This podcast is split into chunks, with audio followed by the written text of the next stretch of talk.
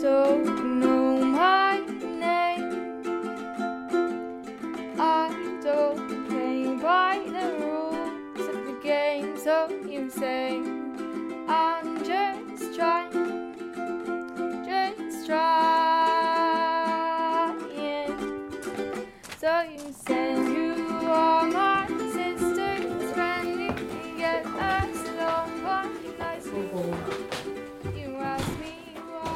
Prison Bag, Episode 8 Ochre. I had three tattoos when he went to prison, and now I have 15, 20, I don't know. So, my most expensive piece of kit right now is my gun, which was like £250. Um, and everything else is like bits and bobs and borrowed things um, and donated from my friends who are already like certified tattoo artists. Um, but there's kind of like needle depth and there's a lot of things that you have to kind of learn by basically trial and error. So my thighs are taking a bit of a, a beating. I'd rather make a mistake on myself than on someone else. So I practice on my own thighs, which is my mum is less than happy about. It's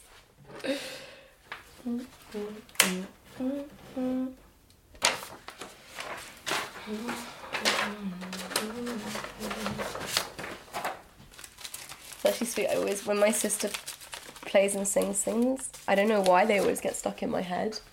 Like something about her little voice when she's singing. Yeah, gets stuck in my mind.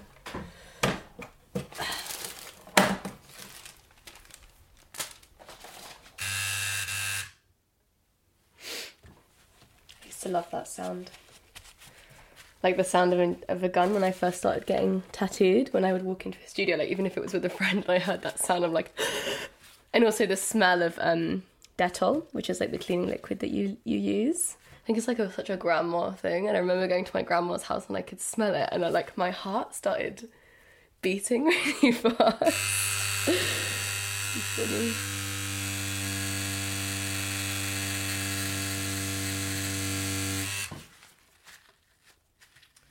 Just after Rob, my dad, went to prison, I went travelling in Thailand.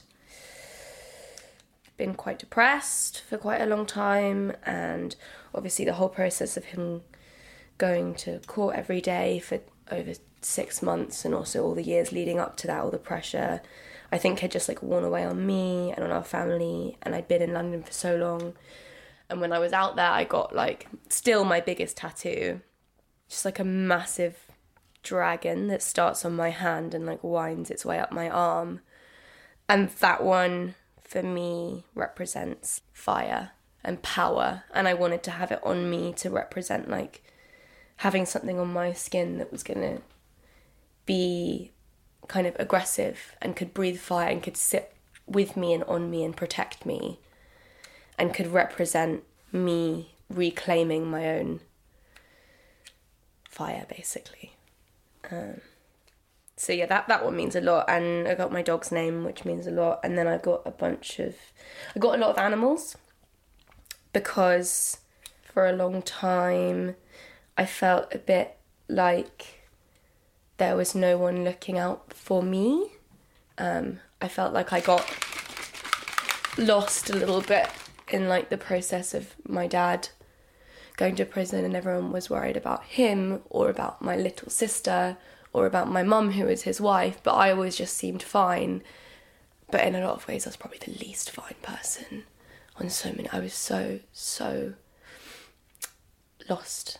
And and i think getting all these animals i've got a bee and i've got a leopard and a tiger and a jellyfish and and they all have something that has like a bite or a sting and i think that like subconsciously and slightly consciously i'm like armoring myself basically with a little army of dudes who are gonna help protect me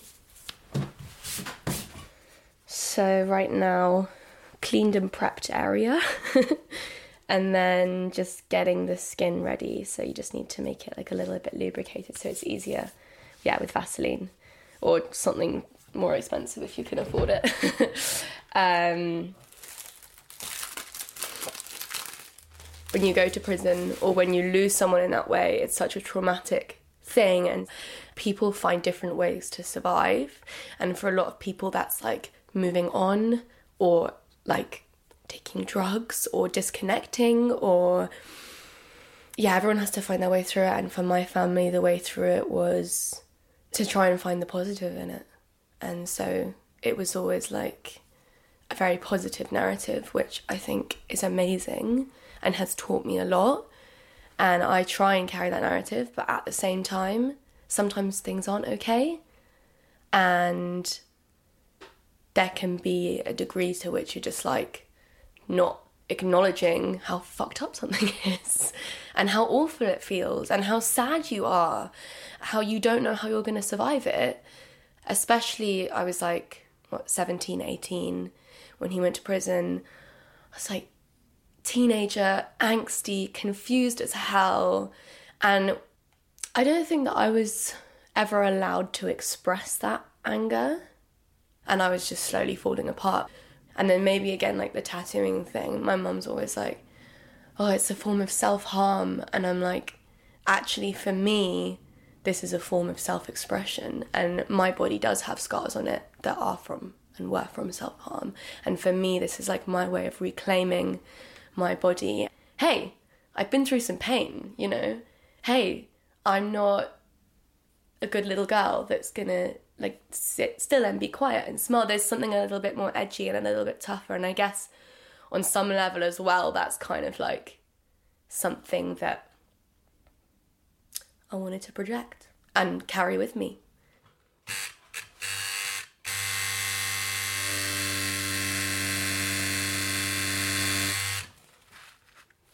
For me, all of the layers of safety that I had as a child, like of a home and a family and a stability and knowing that I was financially maybe supported, that just kind of went.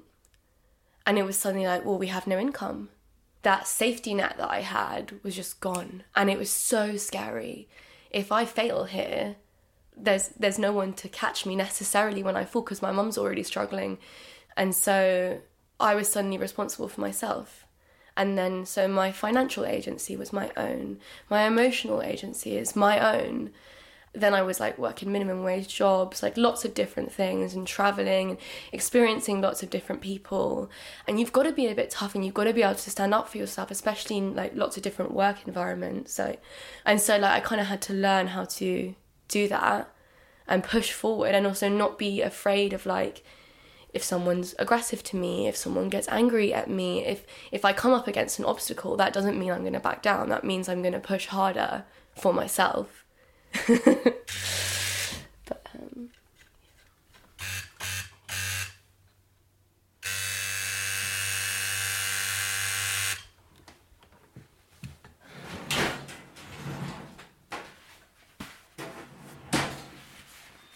yeah, my dad has two tattoos. One hideous tribal thing that he got in LA years ago, which I mean, in a way, I kind of like because it, it just represents like an era in tattooing, but he hates it. Um, and he has another one on his right shoulder, which is really cool. It's from like a painting that we have in our house, which is like an abstract E design, like the letter E but yeah, I've he's made me promise to to tattoo him when he gets out and sort out the tribal monstrosity on his arm. I don't know. I can't think of anything worse than giving him a bad tattoo, so I'll do it when I when I'm ready. I think that's his way of telling me that he's proud of me or like happy about what I'm that I'm doing something other than being very very sad.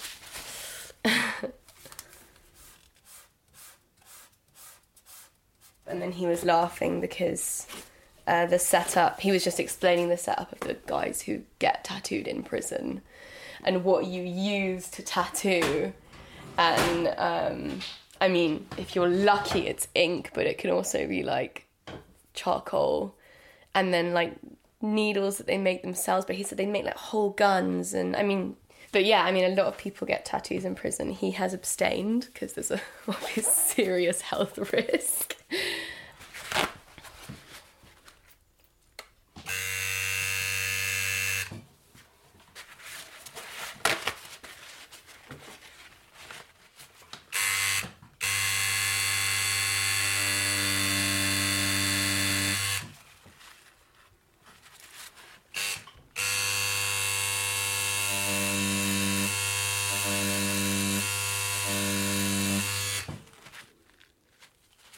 But I quite like it because I think like it requires all of your focus.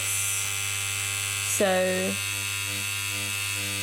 my mind goes kind of blank when I'm tattooing, which is nice because usually my mind is talking all the time.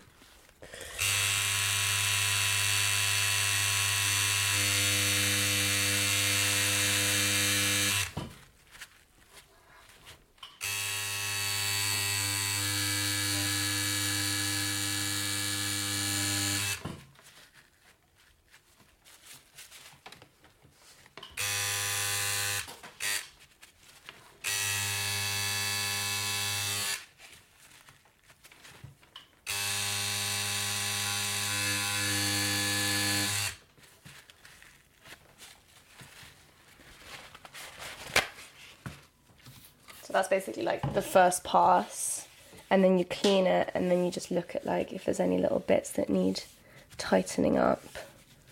Um, so just go back in and do this now.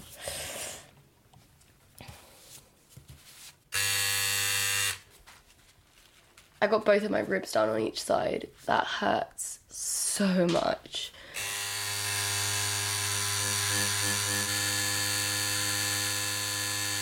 Whereas I got the back of my arm done and it didn't really hurt that much. It's like being stabbed by a little tiny needle a lot of times.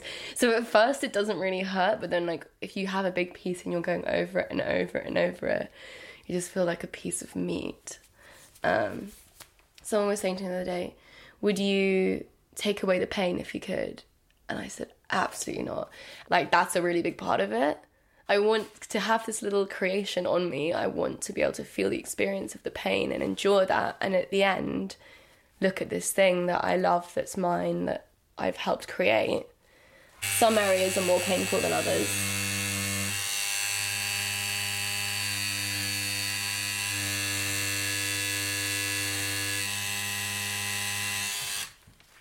Cool. It's done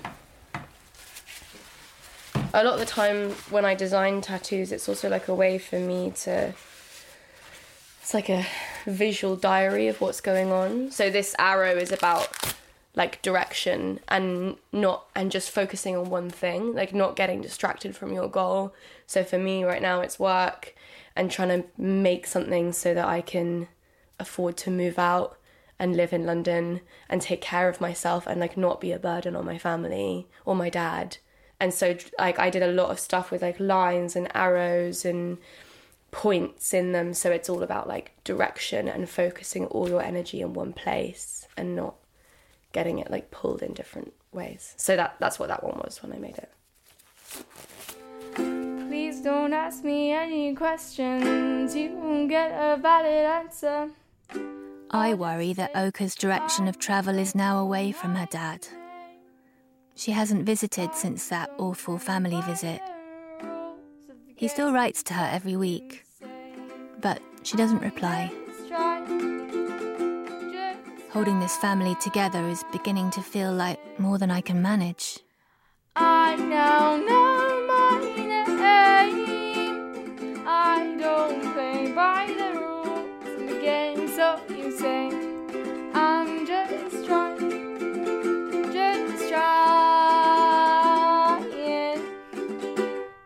my way. I did a bit wrong.